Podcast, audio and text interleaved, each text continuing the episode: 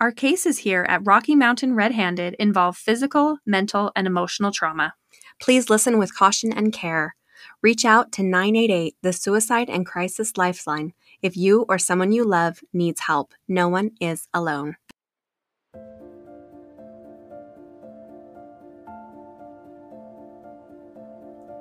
The Rocky Mountains hold many mysteries. Millions of people enjoy the natural beauty, but some come across the hidden dangers. This is Rocky Mountain Red Handed.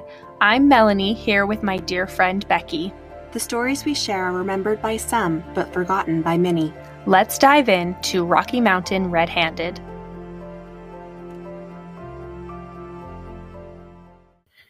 Good morning, Beck. Good morning, Mel. How are you? I'm doing good today. How are you? I must say, you look fantastic today. Oh, she's commenting on my new Rocky Mountain Red Handed t shirt. They are so good looking. Yes, and so soft, so comfortable. It'll I be did- great for the I summer. Did. I actually like went up to Mel and I felt the, the material on her sleeve, and they are very soft. Yes. So, though that giveaway will be coming shortly, we don't have a date specifically yet, but we were going to get that soon. So, make sure that you have received a sticker from us. You need to send us a DM or an email.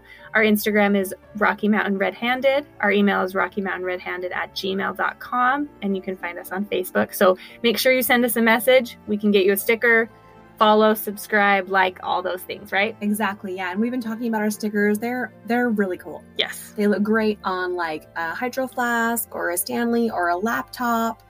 Um, but it says keep your hands clean, which is our little catchphrase. You guys, know- you guys know. Yes. But you definitely will want a sticker, and you got to have a sticker to be entered to get one of these amazing T-shirts. They are full color. They Yeah. are so good looking. Super cute. Yes. So, Mhm. We are going to jump right into our case then. So, Beck, what was your first job? Okay, well, my dad was an entrepreneur. So he owned gas stations Oh, all okay. over the county. And so, like, I was like seven and he put me to work at his gas Well, station. there you go. but my first, like, legit job was at a restaurant. I don't even know if it's still around, but know it's either. called Hoagie Yogi. I know the restaurant, but I don't know if it's around anymore. Yeah, so I made sandwiches and made frozen yogurt treats. Mhm. And I remember I was I was 15, but I didn't weigh enough, so I had to like jump up on the lever to push the ice cream through Oh man. and like use all of my body weight. So Get it through. yeah, I grew up working a lot though. I'm glad my parents made me work. How about you, Mel? Um, I my first job was working at a clothing store called Copper Rivet. It no longer The exists. Riv, we've talked about this. Yes, I, love worked the Riv. actually up until I worked the very last day the last store was open. That So, makes me sad. yeah, I worked there for a long time. I really liked it. Yeah, so some first jobs are pretty terrible, but others are pretty fun. Yeah. Um, so I think our focus on today's case had a pretty great first job. In Yellowstone County, Montana, the city of Laurel sits along the Yellowstone River. In 1998, that's the year I graduated, by the way, it was a beloved home to nearly 5,500 people. The local oil refinery and railroads is where almost everyone worked, so the community was tight knit. Their lives were super entwined. Mhm. It isn't unheard of to know several generations of the same family. People like to stay close to their parents and grandparents in this community. School spirit ran deep for Laurel High School, the school logo being a charging locomotive, another reflection of their community and the history of their city. I actually think that's a really cool mascot. Yeah, that is cool. a locomotive. That's really cool. So in November of 1998, Laurel was blanketed in bright yellow flyers and posters. A picture of a beautiful dark haired girl was at the center. In bold letters across the top, the word reward. During the first week, this reward started at $11,500. Then it quickly grew to 16,500. Mike Rossi, a transplant to the area. He had been a police officer in Boston, Massachusetts. Um, he was a man that loved his community, which was his new home of Laurel. He donated just $100 and publicly encouraged others to do the same. He said, quote, I know my $100 isn't a lot of money, but you multiply that by 1,000 concerned citizens, then you've got something. Let's show the community we're not going to take this. Let's show this girl's family how we feel. Shortly after Mike's plea, it increased to $18,500. Then, to no one's surprise, it reached $25,000, which now would be about $46,000 $46,000 now. Yeah, I think it's really neat that this man, who was really relatively new to the community, stepped up, um, helped and encouraged others to donate for I this agree. reward. I completely agree. He could have just sat back, but obviously the, this guy is like a natural leader. It's really neat. Yeah. The mother of the dark haired girl appreciated the community's financial support, yet she believed it wasn't the reward that really caught people's attention. It was the picture of the young woman. Yep. This girl, this family that Mike Rossi spoke of, the Fenner family, Miranda Fenner. She was just 18 years old when her life was taken from her. Born in Sacramento the day after Christmas in 1979, Miranda Colleen Fenner was the belated Christmas gift her parents, Mike and Sherry, had been waiting for. She was a beautiful, chunky little angel. Followed by a younger brother, Tim, the Fenner family craved the small town life instead of the crime and the big city problems of California. They relocated to be closer to family and made the move to Laurel in 1989. Laurel was just 15 minutes southwest of Billings and seemed to be perfect fit for the Fenners. Miranda had no problem making and keeping friends. She seemed to be friends with everyone, not a girl that stuck to a clique. She had close friends in all the typical high school groups preppy friends, FFA friends, outsider friends, brainiac friends. They all really seemed to like spending time with Miranda. Which that's really cool. That actually shows a lot of self-confidence in a teenager. Yeah, that's Usually really cool. people get stuck in cliques and they just kind of stay to their own group, but For not sure. Miranda. That's awesome. Yeah. So Miranda had a strong personality and wasn't afraid to speak her mind, my type of girl. She was a force of nature and made true connections with people. After graduation, Miranda planned to pursue a career in child development. She wasn't sure how yet, but she knew that she wanted to work with children. So, after graduation, Miranda was involved in a really horrific car accident. She was seriously injured. In fact, she broke her neck. That's crazy. You don't hear about an injury that serious very often. Yeah, I know, very scary. Yeah, really scary. So, doctors told her she would she should make a full recovery, yet she would need to be very patient with her body, which It's is going hard. to be really hard for a teenage girl. Yeah. Mhm. The following months after the accident, Miranda wore a full neck brace and was physically restricted. She needed to allow her body time to heal. This meant staying indoors and taking it easy at her mom and dad's house, not like partying it up on the river or enjoying the beautiful Montana summer nights outdoors. Later that year, Miranda was physically well enough to get a part time job. I'm sure she was very anxious to get out of the house. She worked at the movie store, a VHS and DVD rental place located at 419 Main Street in Laurel. So I love this. I spent so much time in video rental stores in high school. Yes. Um, Hollywood video was our hang up. Hollywood Yeah. video. We went there a Mhm. lot too in Blockbuster. Yep. hmm So the movie store was just about three blocks from home and directly across the street from a hotel uh, Miranda's grandparents owned and managed. Her family and friends were constantly in and out renting their own videos or driving by and could like see her inside chatting with customers. Yeah, Miranda and her parents felt completely comfortable um, with her there, even when she closed alone at 10 p.m. They knew practically everyone in town and Miranda's dad always picked her up after closing. Just three nights before Miranda's murder, she and her mother were talking about what to do if the store was ever robbed. Yeah, Miranda said she knew exactly what to do. Quote, just give them the money. Yep. hmm So Miranda enjoyed her life at this stage, one foot in childhood, living at home, and working part time in her own hometown. The other foot in adulthood, she was really ready to begin her college experience, applying to several colleges in Montana and saving every dime she could to move out. Yeah, the world was at Miranda's feet. She was preparing to make that leap into the future. Until November 15th, 1998, it was a chilly night. 50 degrees and cloudy. The evening was slow around town, with it being a Sunday night and cold. Hardly any traffic was on Main Street, and Miranda's shift at the movie store must have been a slow one. If the movie store was like every other video rental place in the US, it must have looked something like this. The home video releases of November 1998 were neatly spaced and stacked on the shelves throughout the store.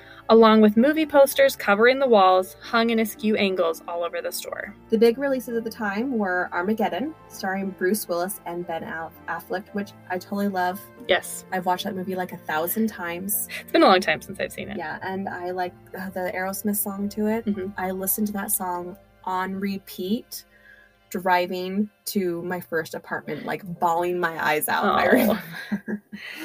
Robert Redford's The Horse Whisperer, which was probably really popular there because it was filmed in Montana. hmm Les Mis, starring Liam Neeson and Jeffrey Rush, and it's just okay. Do you remember that movie? I love Les Mis. I do too, but remember that one didn't have the music. Oh, yeah. It How was do you, like- you You can't have you can't have Les Mis and not the music, No, right? the music is what makes it. Yeah. Mm-hmm. Miranda stayed busy by taking down some movie posters and putting up new ones for upcoming releases. Yeah, she thought her nieces may want a Disney poster, which was headed to the trash. So she called her uncle at about 7 p.m. to see if they would like it. Um, my sister, I have to add this in really quick. My sister worked at a place called Sounds Easy Video. Mhm. And so when I was growing up, I always had movie posters on my wall because they were afraid. That's awesome. I remember I had A Few Good Men with the big old Tom Cruise face, Buffy the Vampire Slayer. Do you remember that? Yes. Yeah. hmm And Honeymoon in Vegas. oh, fun. That's awesome. Yeah. Miranda and her mom, Sherry, chatted on the phone that evening too. they were both at work that night so um, sherry worked at the local jc penney so they just were kind of catching up Everything seemed normal and good at the movie store. the last documented customer left the movie store at 7.40 p.m They reported nothing out of the ordinary. just 40 minutes later two local men drove down main street after a day out hunting At approximately 8:20 p.m., they drove past the movie store and saw something outside. at first they weren't quite sure what it was Something wasn't quite right. They stopped and looked closer. it was a woman Miranda was lying in front of the movie store and she was covered in blood.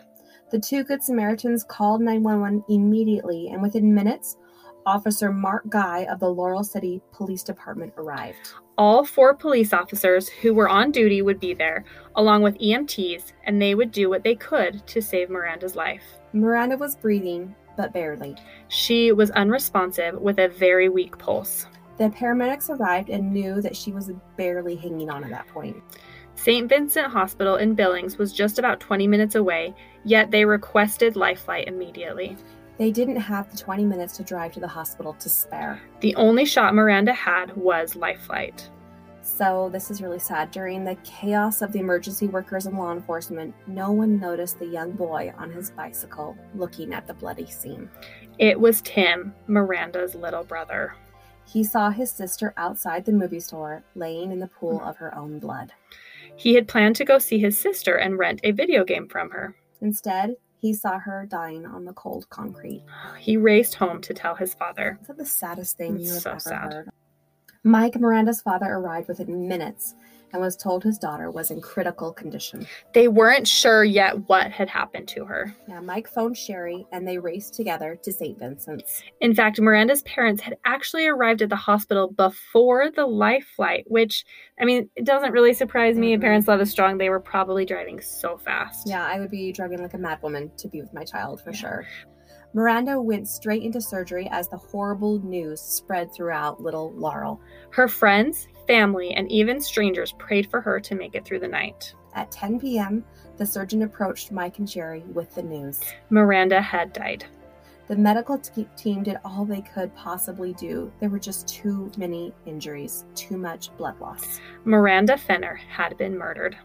Photos, flowers, candles, and signs of love and support piled the storefront of the movie store. Taped to the door of the movie store, a paper with a handwritten message quote, Please God, take care of our sweet angel and take care of our town. Thad Muller, the owner of the movie store, was mourning the loss of his employee and friend. He donated $5,000 to the reward fund. The entire population of Yellowstone County was suffering. How could this happen in their community? Yeah, Yellowstone County had just about 125,000 people in the entire county. Yeah, this must have been so devastating for them. The entire community must have felt really scared. For sure. Yeah. The county and city officials dedicated all their resources and manpower 24 7 to the Miranda Fenner case. Law enforcement believed that sometime between 7:40 p.m., which was when the last known customer left the store, and 8 p.m., someone had attacked Miranda. Yellowstone County Detective Seth Westone and Laurel Police Officer Mark Guy worked the case together. Miranda had been stabbed in the head, neck, and her throat had been slashed. She had not been sexually assaulted, so it wasn't a sexually motiv- motivated crime. She had fought and she had really fought hard. She seemed to have known that this was literally a fight for her life. Detective Weston and Officer Guy believe that she was taken to the back of the store and the attacker had bound her feet. He then stabbed and slashed her with his knife and fled the store with the cash from the register. And this part just makes me so angry. Like, why did he need to kill her just to rob her? She knew to give away the money. Yeah, yeah, like agreed. It's so unnecessary. Plus, how much money could have been in that register? Maybe a couple hundred bucks? Right. And it just, it's so sad that he felt it was necessary to kill her for just a couple hundred bucks. Yeah. So sad. He could have just left her in the back. Yeah. Or she would have just handed it over. Uh, yeah, he, she would have. Yeah, they've already heard her mom discuss that that she was not willing to fight with with someone in that situation. No. Miranda crawled over 60 feet to the sidewalk in the front of the store. She left behind a trail of blood. Law enforcement and crime scene techs thoroughly worked the scene. They collected 100 fingerprints and over 1,000 pieces of hair. I mean, so great that law enforcement is being so thorough, but I can only imagine how many people go in and out of that movie store. It's Oh just my a business. gosh. Uh, yeah, uh huh. And I doubt that the store is getting like a gray carpet cleaning that often. Right. so no wonder they found over 1,000 pieces of hair. The Montana State Crime Lab began by processing over 200 pieces of evidence. The police combed the perimeter of the video store. They checked contents in garbage cans, rooftops of neighboring buildings, and interviewed literally hundreds of people. The detectives checked every person in the customer database, and all the leads led to dead ends. All of Miranda's friends were interviewed. Did they know of any like drug use, anything like that? Were there any stalkers from of Miranda? Anyone who Miranda had mentioned? Nothing. No red flags in her life. The attacker did not leave the murder weapon behind. But police knew that they were looking for a large, very powerful weapon. Any crime committed in Montana or neighboring states were looked at. Maybe this guy was like a serial killer wielding a knife. Everyone in town wondered was Miranda's killer living among them, or was he a transient who had just passed through town? And Mel, let's go ahead and take a break for our sponsors. Rocky Mountain Red Handed is brought to you by Balance of Nature. I love my Balance of Nature. I take it every morning and it makes me feel so good. I do not like to eat vegetables, so I take my balance of nature to be able to get in the nutrients that I need.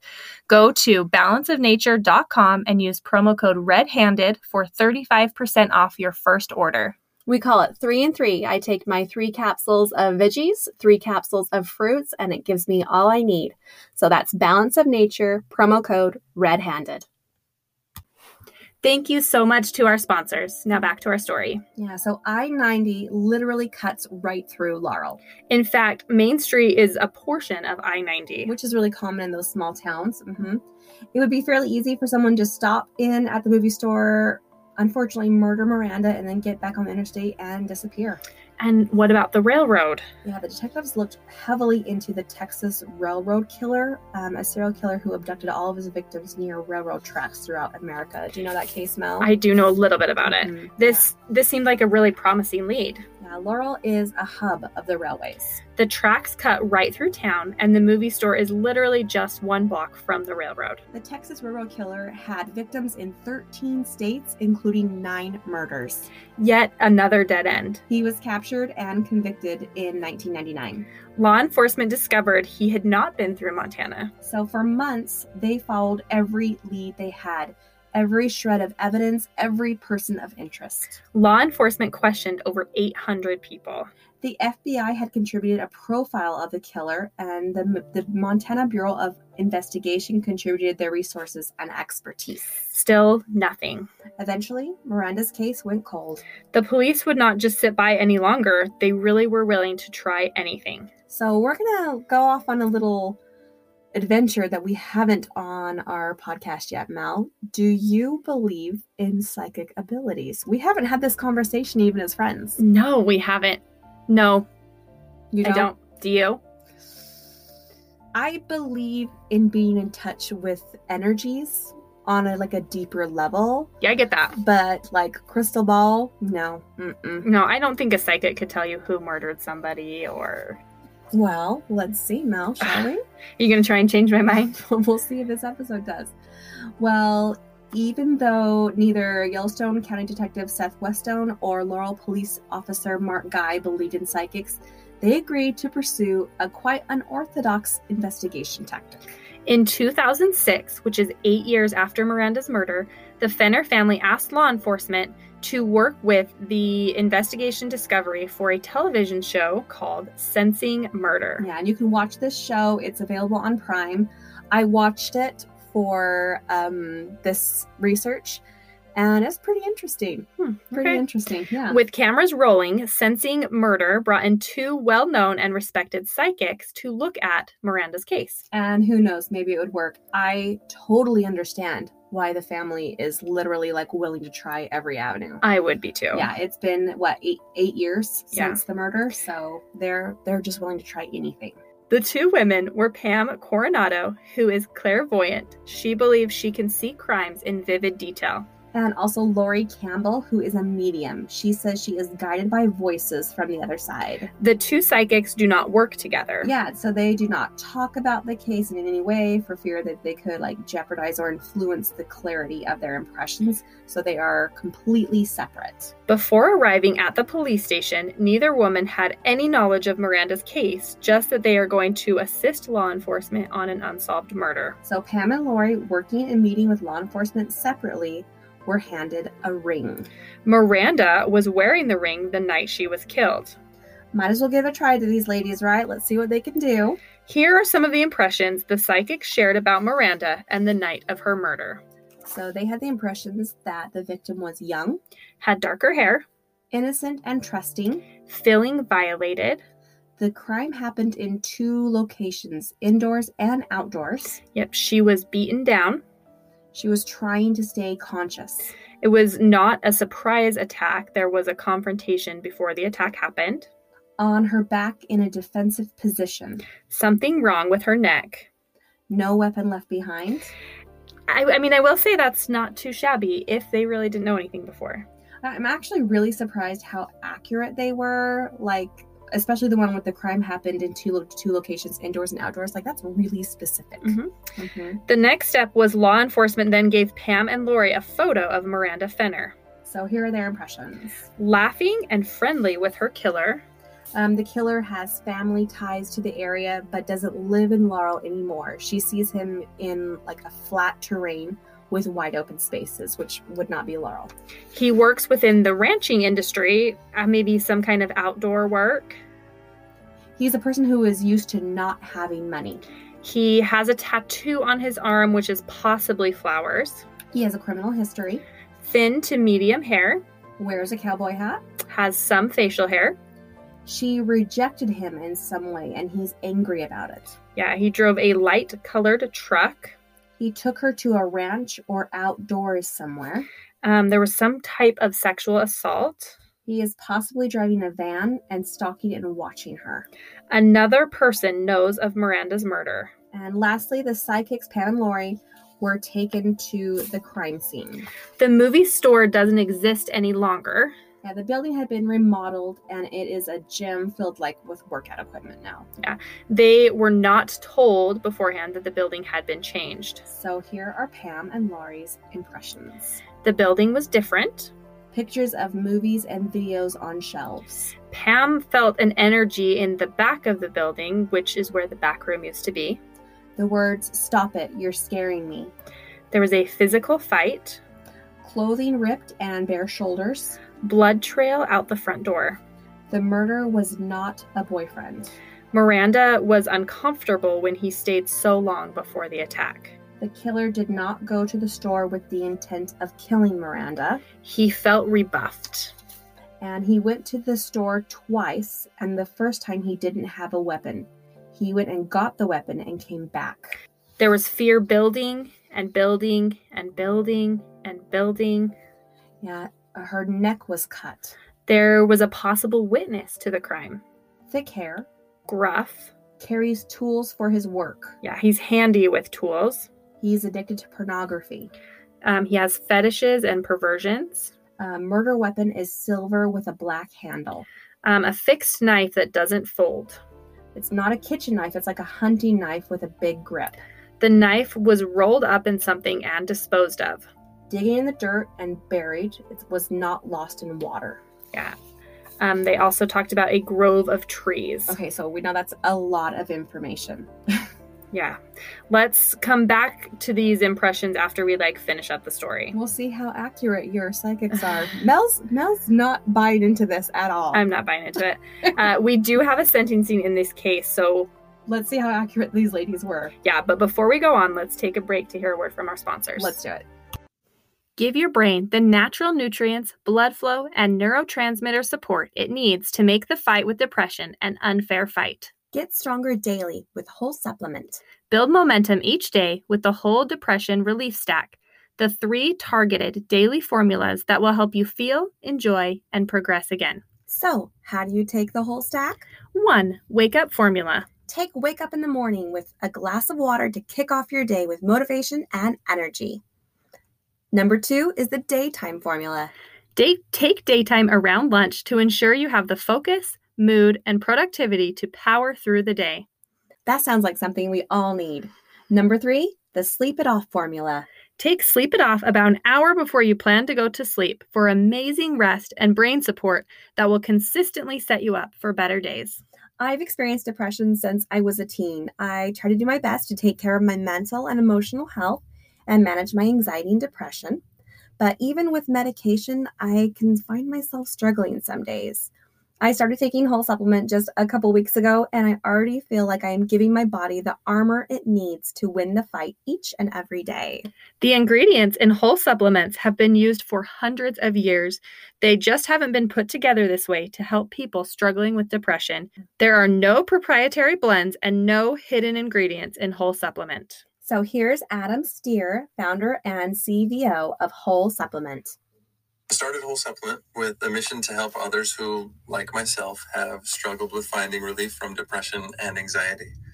Our number one goal is to empower everyone we can to make meaningful progress every single day. So now is the time to take care of your emotional and mental health. During the pre launch offer, you can receive the entire whole depression relief stack at 15% off. Go to wholesupplement.com and use code Rocky Mountain. Again, go to wholesupplement.com and use coupon code Rocky Mountain. Simplify your fight with the whole stack from Whole Supplement. Thank you so much to our sponsors. Now back to our story. So, with this information they received from Pam Coronado and Lori Campbell, the case still remained cold. In 2013, a woman walked into the Yellowstone County Sheriff's Office and submitted a rather large tip. Mm-hmm. She shared that she believed her ex husband's son was involved in Miranda's homicide. His name is Zachary O'Neill, and in 1998, he was living in Laurel. She said he was violent and extremely scary when he got angry. This woman's ex husband had told her the night Miranda was murdered, Zachary O'Neill rented a movie from the movie store. Then we don't know how this lead was followed up on or if it was followed up on at all, but the case still sat on the shelf at Yellowstone County Sheriff's Office and Laurel City Police Station. That is until March 19th, 2017, four years later. That is a really long time long to set. time. hmm So Zachary O'Neill himself walked into Yellowstone County Detention Facility. He asked to speak to an investigator because he needed to confess to a crime. which is so rare. Mhm. So, right then and there, he offered his full confession in the murder of Miranda Fenner. Oh my gosh, that's just so crazy. That, that's the same guy that the lady had said Mm-hmm. It it was him, right? Yeah, four years earlier. So O'Neill, who was 18 years old at the time, told the police that on the night of Sunday, November 15th, 1998, he had visited the movie store.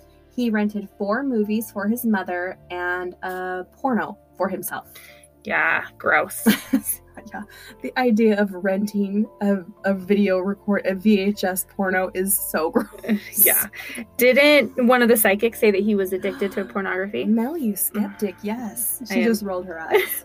When he arrived home, his mother saw he had rented a dirty movie and forced him to return it immediately. That's a good mom. During his confession, O'Neill admitted that he had been high on meth at the time. He was an addict back in 1998 and he decided to rob the store so he could have more cash to buy drugs. Yeah, so it wasn't a sexually motivated crime at all. Yep, he just wanted the money for meth. But the psychic said there was sexual assault. Yeah, one of them did say it was a sexual assault. Yep. So he entered the store and waited till other customers left and then approached Miranda at the register. He used a 22 caliber gun to threaten her and demanded she go to the back room of the movie store. So, two weapons. Yeah, 22 and a knife. So she did as he demanded.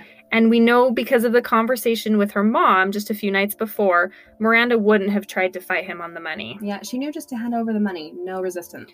In the back room, he taped her legs and thought about just leaving with the money. And oh, I just wish that that's how it happened. I know, I know.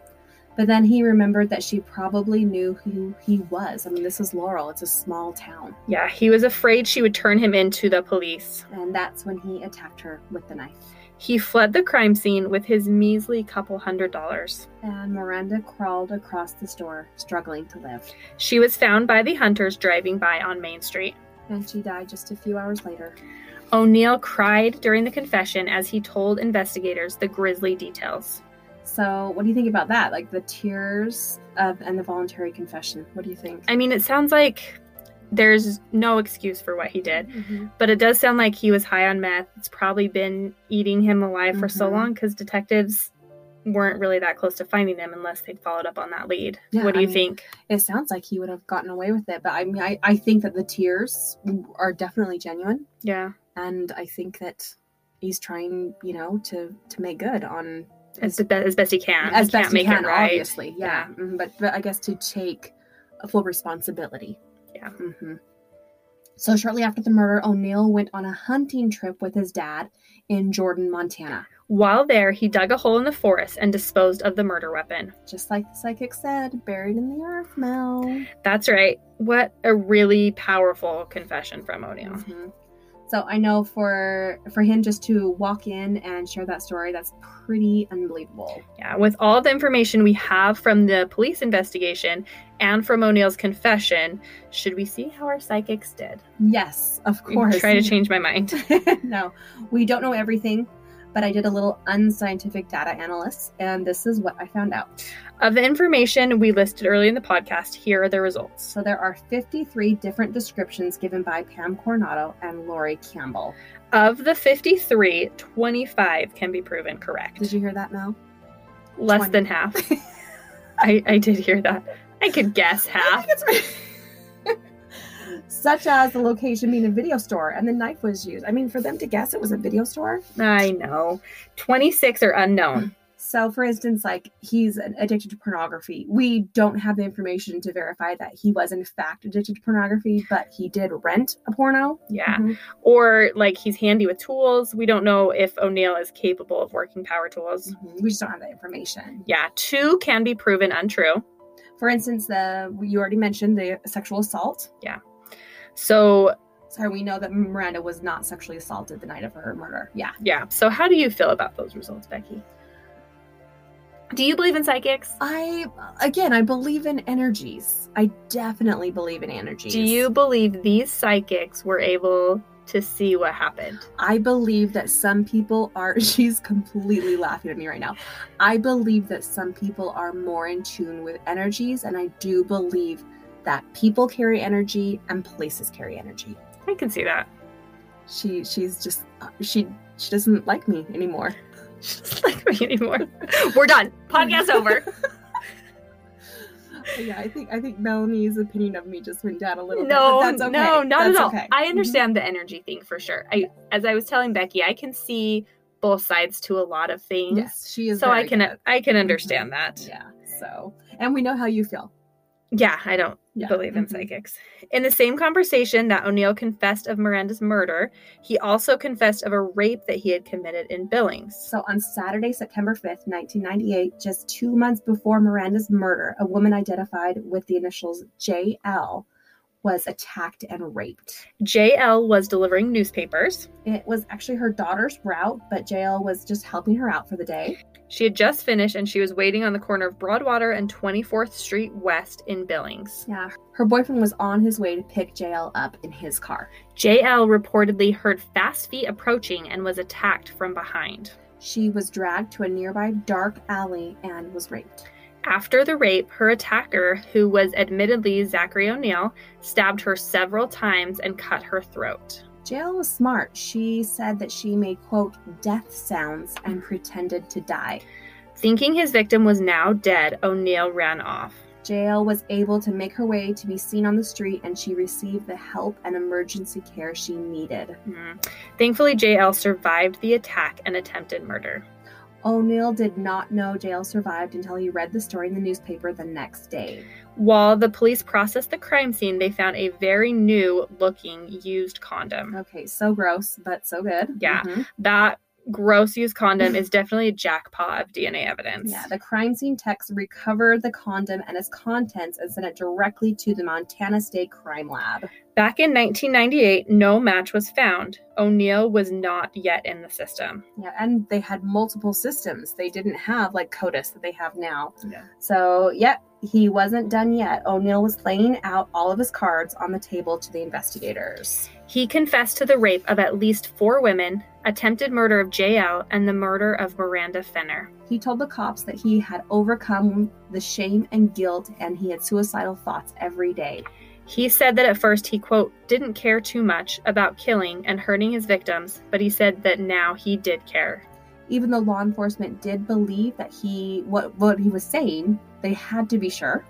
Ten different people confessed to Miranda's murder, but all had been proven liars. Which is, we know it's, it's, it's common, but like, it's so weird so how weird. people confess for murders. Yeah, it's not uncommon for criminals to confess to crimes they didn't commit, and I don't understand the reason behind that. So, over and over in O'Neill's interviews, he was able to give critical details that had not been released publicly. He also donated a DNA sample, and the results came back conclusively. O'Neill's DNA matched the DNA found at the crime scene condom. He also gave details the investigators hadn't released. He knew things he shouldn't have known. Montana law enforcement was ready to prosecute JL's rape and attempted murder. Okay, but what about Miranda? Well, that is a more complicated case. Yeah, you see, in the state of Montana, a person cannot be prosecuted with a confession alone. Which makes sense. Yeah, I mean, there's been quite a few capital cases that have been turned over in expensive appeals because the convict lied about their involvement. Yeah. So law enforcement had to spend over two years conducting interviews to support O'Neill's confession. Yeah, Uh, detectives really got to know Zachary O'Neill. O'Neill's record began as a juvenile. Yeah, small crimes and misdemeanors to begin with, and then up to like more serious robberies. O'Neill and his brother and cousin broke into a home in Billings. His mother was the housekeeper, and the boys knew that the owners were out of town. This one break in cashed out to over $50,000 in stolen guns alone, not to mention jewelry and coins they had taken. The boys were caught by law enforcement and they received probation for the crime. Yeah, you know the saying, under 18 walks away clean. That's really some serious burglary. Like, I'm surprised it wasn't a steeper sentence. I agree. Mm-hmm especially with the gun charges, stealing yeah. guns, you get the ATF involved. Mm-hmm. So, just one week after his probation, O'Neill attacked and raped and attempted to murder mm-hmm. JL. So sad. Just a week after JL's attack, he confessed of another rape of a woman in Riverfront Park in Billings. Now, shortly after his crime spree in Montana, he relocated to Washington State, which the psychic said, remember? There, he was arrested for home invasion and gun theft. So here's the crazy thing Zachary O'Neill was known to Montana law enforcement all along. In fact, he had been interviewed actually back in 2000 for the Miranda Fenner murder. Yeah, so get this this is probably the craziest thing about the case. The night Miranda was murdered, Zachary O'Neill's mother's rental account was pulled up on the computer at the movie store after his interview, he was released, and really nothing came of that meeting. And so crazy that that was the last thing up on the screen. That's huge. That's huge. I don't know why. I mean, we don't know. We don't. We're not cops in this investigation, but that should have really been pursued, Yeah. right? Yeah. hmm In about 2019, about two years since his confession, Zachary O'Neill was extradited to Montana. In July of 2019, O'Neill pleaded guilty to deliberate homicide in the case of Miranda Fenner. He pleaded guilty of deliberate attempted homicide and rape of JL. No charges were brought against O'Neill for the Riverfront Park rape, and this was because the victim had died six years earlier back in 2013. Zachary O'Neill was sentenced to life in prison.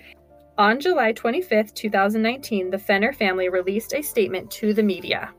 We wish to take this opportunity to thank everyone for their kindness and support over the last 20 years. We are relieved there is an end in sight for the nightmare that has caused so much heartache and pain to everyone who knew and loved Miranda. Unfortunately, nothing will bring Miranda back, and we can only pray that other families may be spared the grief that this type of crime inflicts. We wish to thank Yellowstone County Sheriff's Office, the Cold Case Unit, and all agencies and individuals involved in this investigation. Their dedication and time are greatly appreciated. We wish to thank everyone who shared our posters and signs over the years, everyone who didn't give up and continues to search for answers, and everyone who provided so much love and support. That is a really beautiful statement. Yeah. Um, we want to send prayers out to the Fenner family. And the entire community of Laurel, Montana. Yeah, prayers to you all. Miranda really made a huge impact in her short years. Yeah, she really did. Well, we are going to end on an uplifting note Yeah, you know what time it is now? Rocky Mountain Redemption. Oh. Yes, Montana, we got ya. No worries. Here's a positive news story straight from the Good News Network. So, a viral photo of a Montana firefighter reading book to a little girl warms hearts on the internet. A photo taken by a bystander in Montana captured the touching scene of a firefighter reading a book to a little girl in the street, taking her mind off the trauma of her family's car crash. While the crews and the girl's parents were busy with tow trucks and police reports, firefighter Ryan Benton took a book out of their fire engine and started reading it to the little girl on the curb. We've learned that the Billings fire responders always carry book bags to give to children in traumatic situations. The bags contain a stuffed animal, a book about firefighters, and other books that can soothe a young child's mind. This is so awesome. That is so cool. So cool that the first responders can do that in those scary situations. Those situations can be really scary for anyone, but small children especially. Yeah, I mean, it can be traumatic for those kids. I just, another way that they are real, true heroes. Yeah. Way to go, Montana. And way to go, firefighters. Yeah. So thank you again for being with us today. And we'll be back next Wednesday. So until next time, keep your hands clean. Hey, thanks for listening. Thank you for supporting Rocky Mountain Red Handed. And please go follow us on our social medias. Um, we'd love to hear your comments and we want you to see all the pictures and the sources that we've posted. Our Instagram and our Facebook, again, are Rocky Mountain Red Handed. And our Twitter is RMRH Podcast. And don't forget to email us. Yes. Mel, what's that email? Our email is Rocky Mountain Red Handed at gmail.com. Yeah, send us your case recommendations from your local community. Have a great day.